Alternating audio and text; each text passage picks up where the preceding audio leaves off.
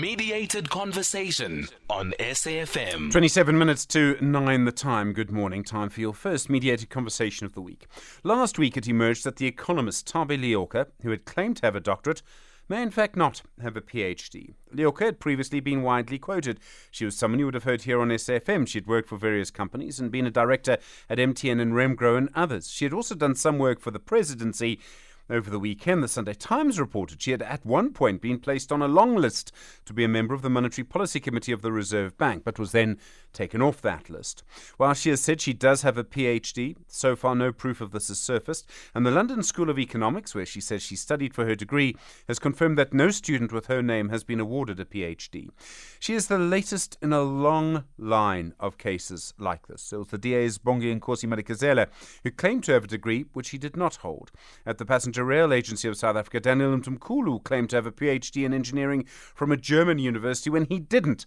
There are many, many other cases. So then, how big is this problem and how should we deal with it? First, this morning, the scale of the problem and how can companies protect themselves from it? Andrew Woodburn is the managing director of Amrop Woodburn Mann, recruitment agency. Then, the CEO of University South Africa, Dr. Phetiwe Matutu, on what universities should be doing when this happens and what impact does all of this have on them.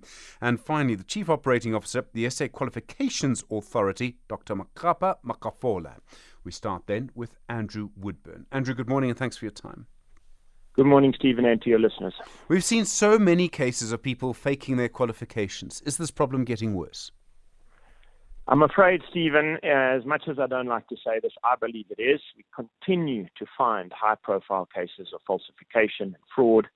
And you can just imagine if those are the ones we're finding, that it's really tip of the iceberg stuff. Imagine at senior manager level and lower down, imagine qualifications that are particular to things like safety in either mining or railways or so on and those are falsified, and then the person's not trained or educated properly and does the wrong thing. It's one thing for someone to say they have a PhD from the London School of Economics. Uh, other people getting qualifications from institutions that claim to be universities, but aren't really. I mean, they're often called degree mills. It's just something that you know exists somewhere on the internet and it gives you a degree if you pay for it. Stephen, these degree mills do exist um, to varying degrees of sophistication. Uh, your station was just talking to Toby Shapshak about technology falsification, and that's going to affect this area as well. Uh, and these degree mills uh, come in different ways. You can either buy fake certificates. The more advanced ones even have validation services connected to them. In other words, a call center. Others just fake the certificate. We've had that many times over the last 20 plus years, where people actually uh, either cut and paste their name into a different certificate and claim that and have that authenticated at the police station and they don't really know what they're stamping. Believe it or not, others have a real certificate and say they're an MBA, but they've come and got it from a very low quality institution that's not even an accredited institution. And some others are even as bold to just make the claim and have no support. Sure. Why has there been such a big rise in this? I mean, did, has this always happened? Has it grown? Is, is there something else going on that's led to this? Do people not check anymore? So, this has been something, I mean, our search firm has been doing chairman succession, non executive director placements, and senior executive placements for 42 years.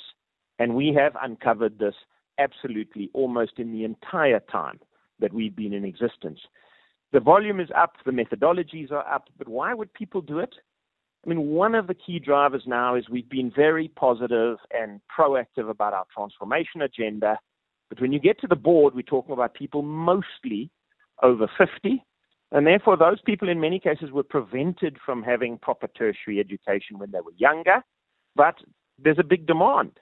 And so people are falsifying qualifications to allow themselves to, let's say, open the door to get on some of these boards. And, you know, as you mentioned, Thabi Leoka is just one of a slew of these that have done that. So the demand for key talent is high. And what that means is the supply is low, and therefore people are falsifying to take advantage of that differential.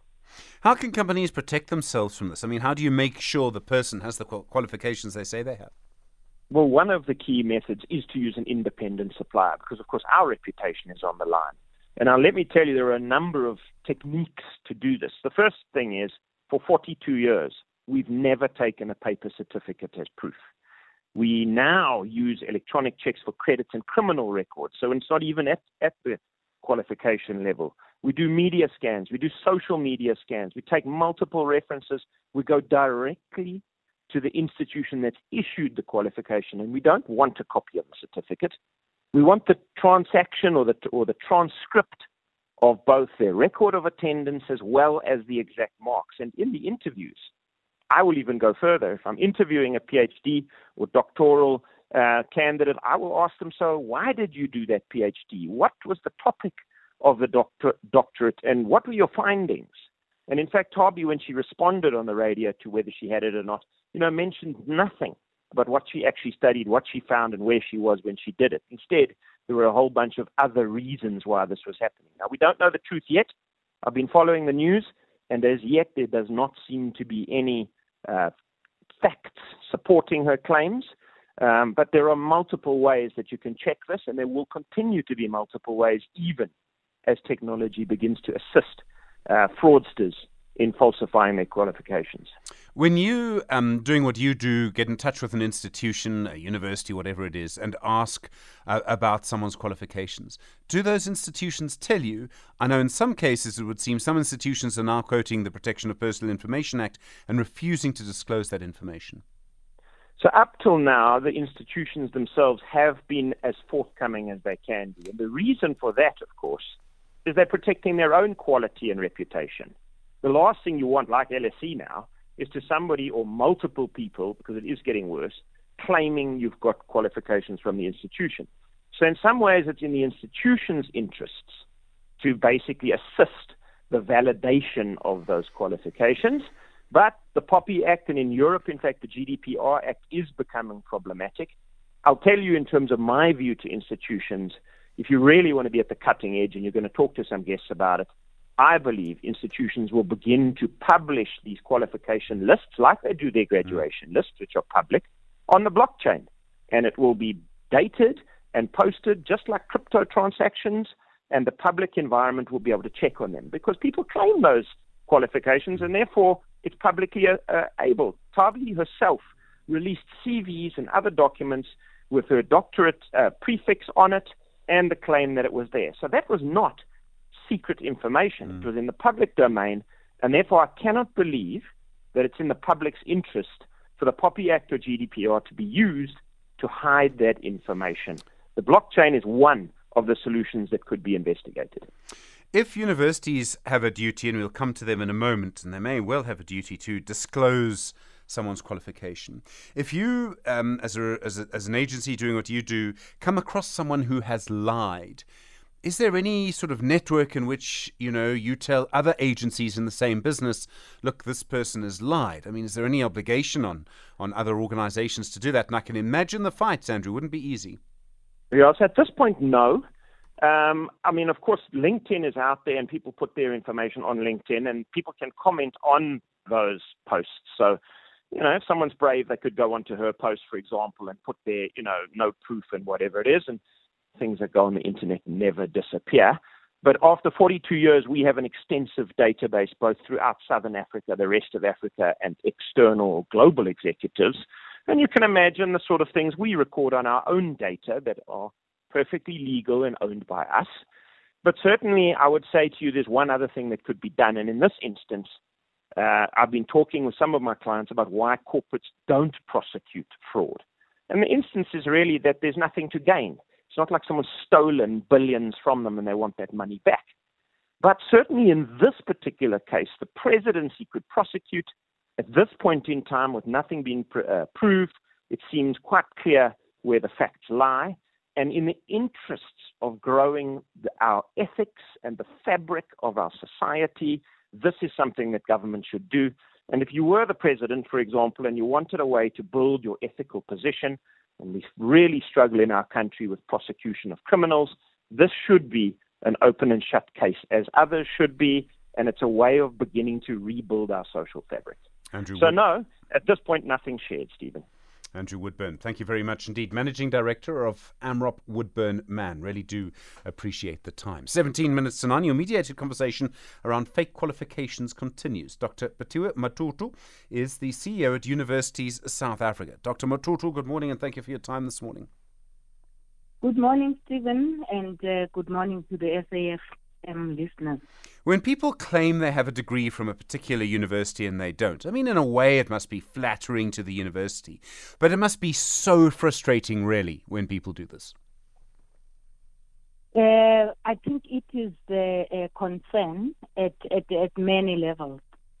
Uh, the first one being that uh, these people usually have uh, other degrees, and uh, just taking it to be okay to just lie and uh, you find out that in this case, this person uh, is not in a research position, is not at a university, uh, so could have been taken at uh, with a master's qualification.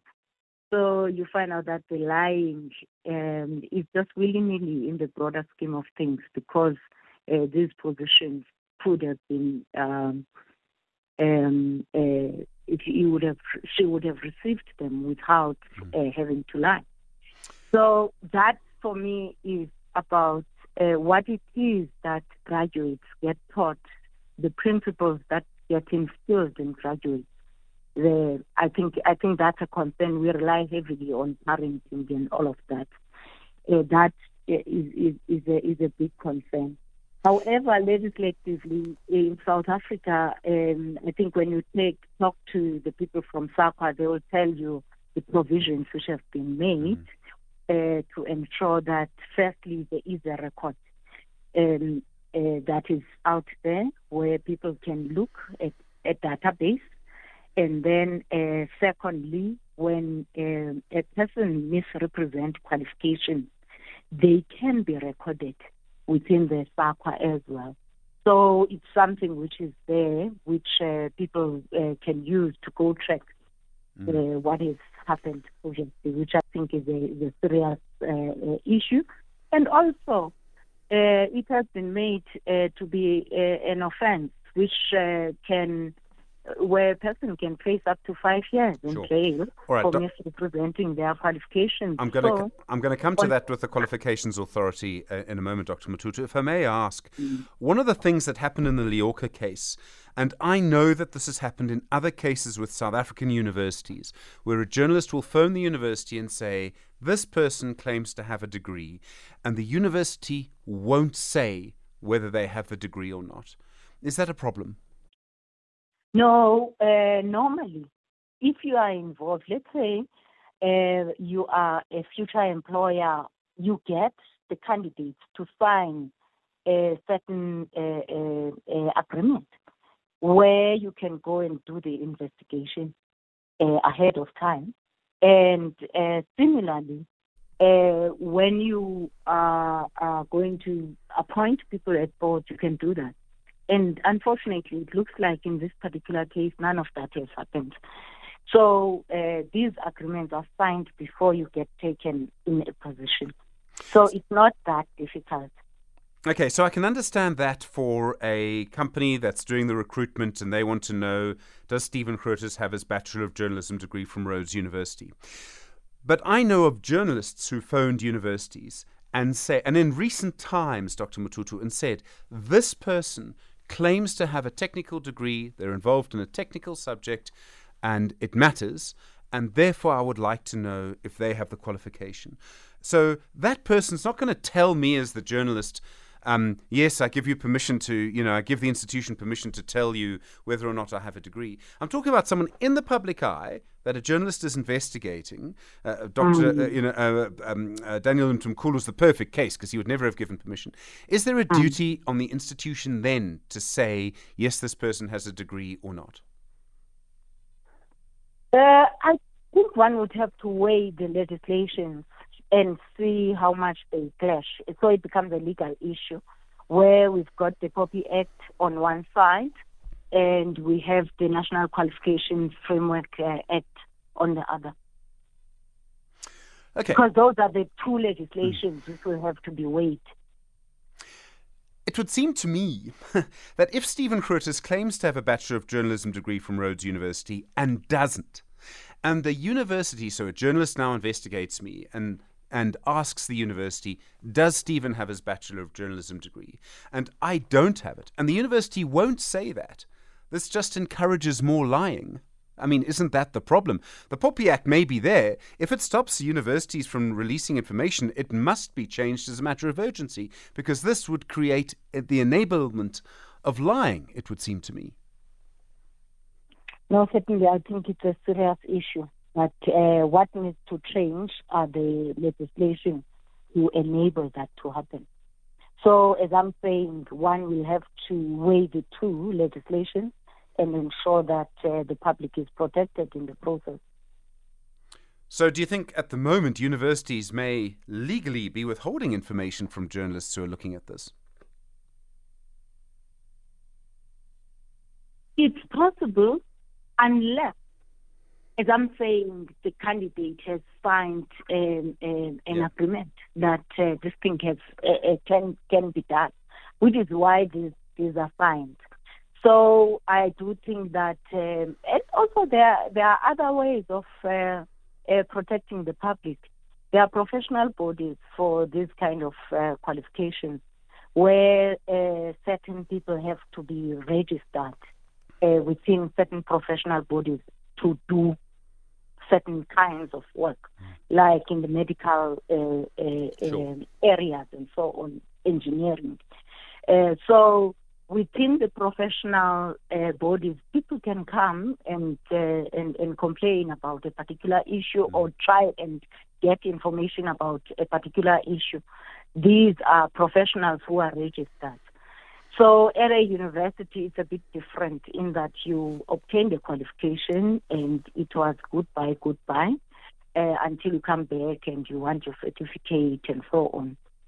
Yet, for a professional in a professional field, sure. Uh, there, there's some commitment uh, which is there. I mean, I understand that. I mean, what I can't understand is why um, graduation ceremonies are public events, and yet a university will know that a person is could be in a graduation photograph and won't confirm the degree or won't say, no, that person didn't confirm the degree. I'm just, I'm very worried, Dr. Matutu, and I, I don't want you to feel as if I'm ambushing you, but I'm very worried that if universities take a legalistic position because of the POPI Act, we're making it easier for people to lie. And that, for me, is a problem. No, we're not. Because you find out that in most instances, um, the uh, these people are employed and the people that we have mentioned so far, you find out that they are practicing within their area of employment. As I'm saying, it looks like none of the potential employers ever checked this for this particular candidate. Dr. Phetiwe Matutu, thank you very much indeed. CEO at University South Africa. In a moment, the Chief Operating Officer of the South African Qualifications Authority, Dr. Makhapa Makhafola. You're with SAFM, nine minutes to nine. Mediated conversation on SAFM. Continue mediated conversation this morning around fake qualification. Six minutes now to nine the time. Dr. Makhapa Makhafola this is the Chief Operating Officer of the South African Qualifications Authority. Dr. Makhafola, good morning and thanks for your time. Uh, good morning, Stephen, and to you and to your listeners. And First, thank you for inviting us to talk about this uh, very critical topic. Sure. Firstly, if someone is guilty of lying about their qualifications, are they guilty of an offence? Yes, uh, in terms of the Amendment Act, uh, uh, it's very clear, uh, Section 32, that it says that if anybody present a qualification, the you know there are offences or penalties related to that. I mean, you can serve up to a minimum of five years, or, or based on you know whether by fine or so. If it's an organization, it's up to almost ten years. So that it is in terms of the current amendment, uh, Amendment Act uh, 2019 uh, NQF Amendment Act 2019. Have there been any convictions under this that you're aware of? Uh, not to my knowledge, uh, uh, Stephen. Just to share with you, I mean, this is a worldwide problem uh, with an industry anticipated to be over uh, two uh, billion US dollars. As far back as 2015, a Karachi-based software company was accused of making millions of dollars with what you call degree mill scam. So this was one of the biggest uh, scam on record, uh, which was uncovered by the New, uh, New York Times expose. And the company's offices were only raided after the expose. Mm. And and you can see this. low, I mean, that was 2015. As I speak to you currently, there's a book that has been published in 2023. which talks about fake degrees and fraudulent mm-hmm. credentials, and and this is more than what South Africa can chew. I mean, this is global, and and sure. SAQA is part of what you call a, a GAIN movement. This is a an international, uh, you know, people coming together called Global Academic Integrity Network. So when we sit together to look, you know, and, and to look at those people who are coming from outside mm. into the country or leaving the country, and, and exchange information, and then what makes us even very critical as an organization as well, because we verify the authentication of a qualification, where most, you know, agencies don't do that and and the act you know gave us the you know the power to be able to do that and, and it is expected of people to come to us although okay. it's not a must but they must come to us to verify and authenticate their qualification so if for example um, is there any duty on anyone to report someone who they know has faked their qualifications I think to me, for, for being a good citizen, for the, for the good of the country, I mean, something that people need to, you know, to, sure. to report it. But there's no, and but there's no legal obligation. Yes, and and that's why I use example like I mean, if you check most institutions, I'm glad that you asked that one. I mean, we as as as as, as management, we put our credentials uh, on on the website of the organization, and and I think it, it's only fair for people to respond positively to say yes, these people have that qualification. And I say, I mean, we are the ones what who can offer that authentic certificate. Yeah, sure. What I'm trying to get to is there could be someone in the public eye, could be me, for argument's sake, useful example. Mm-hmm. Um, yeah. I claim to have a Bachelor of Journalism degree. Rhodes, know, the university themselves might know that I don't. Is there any duty on them to say anything to anyone? Let me give you another example. Um, a company does a search for me because they're thinking of uh, doing something. They discover that I don't have the journalism degree, but they know that I'm working for the SABC, which believes that I have one. Is there any duty on anyone to report the fact that I would be lying in that case? Look, I mean, talking from the organization that I represent, I mean, it's our responsibility to do that. I mean, to, to because I mean, if somebody triggers something like that to you, it's only fair for you to investigate internally as well. I mean, rather than you know allow these things to get out of hand, to, to be able to check, and, and that's why we are we are we are available to verify and authenticate qualifications. And I think most people don't use us, and they know that. Uh, that's why I shared with you. I mean, we belong to a global movement where we exchange information, and it's not sure. easy to you know to search. I mean, once you have that kind of data that you're sitting with, I think it's important that you know to to come and you know approach us based on that. Okay, how do you verify someone's qualification? You just ask the university. No, what we normally do in, in terms of our verification processes, I mean, uh, one of is a national qualification. We have what we call the National Learners Record Database, which is about 22 million. Everybody else who is enrolled at an institution in that program, let's use the word, is accredited, is registered on the SAQA database.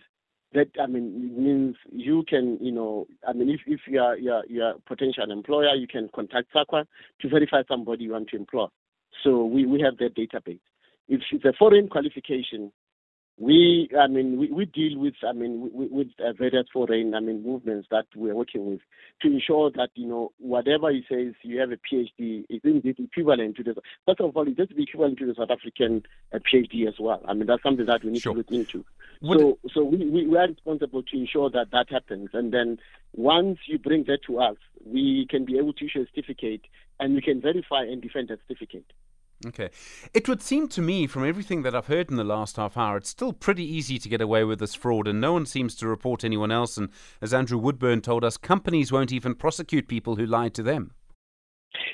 I think to me that's one of the biggest problems. I mean, you just raised as well to say, you know, maybe we, as we we are busy uh, drafting regulations around the amendment because, I mean, it gives us more, you know, one more more to bite in terms of, you know, having the, the uh, this registration of misreps and, and, and the question is how do we go about that and to ensure that you know people comply.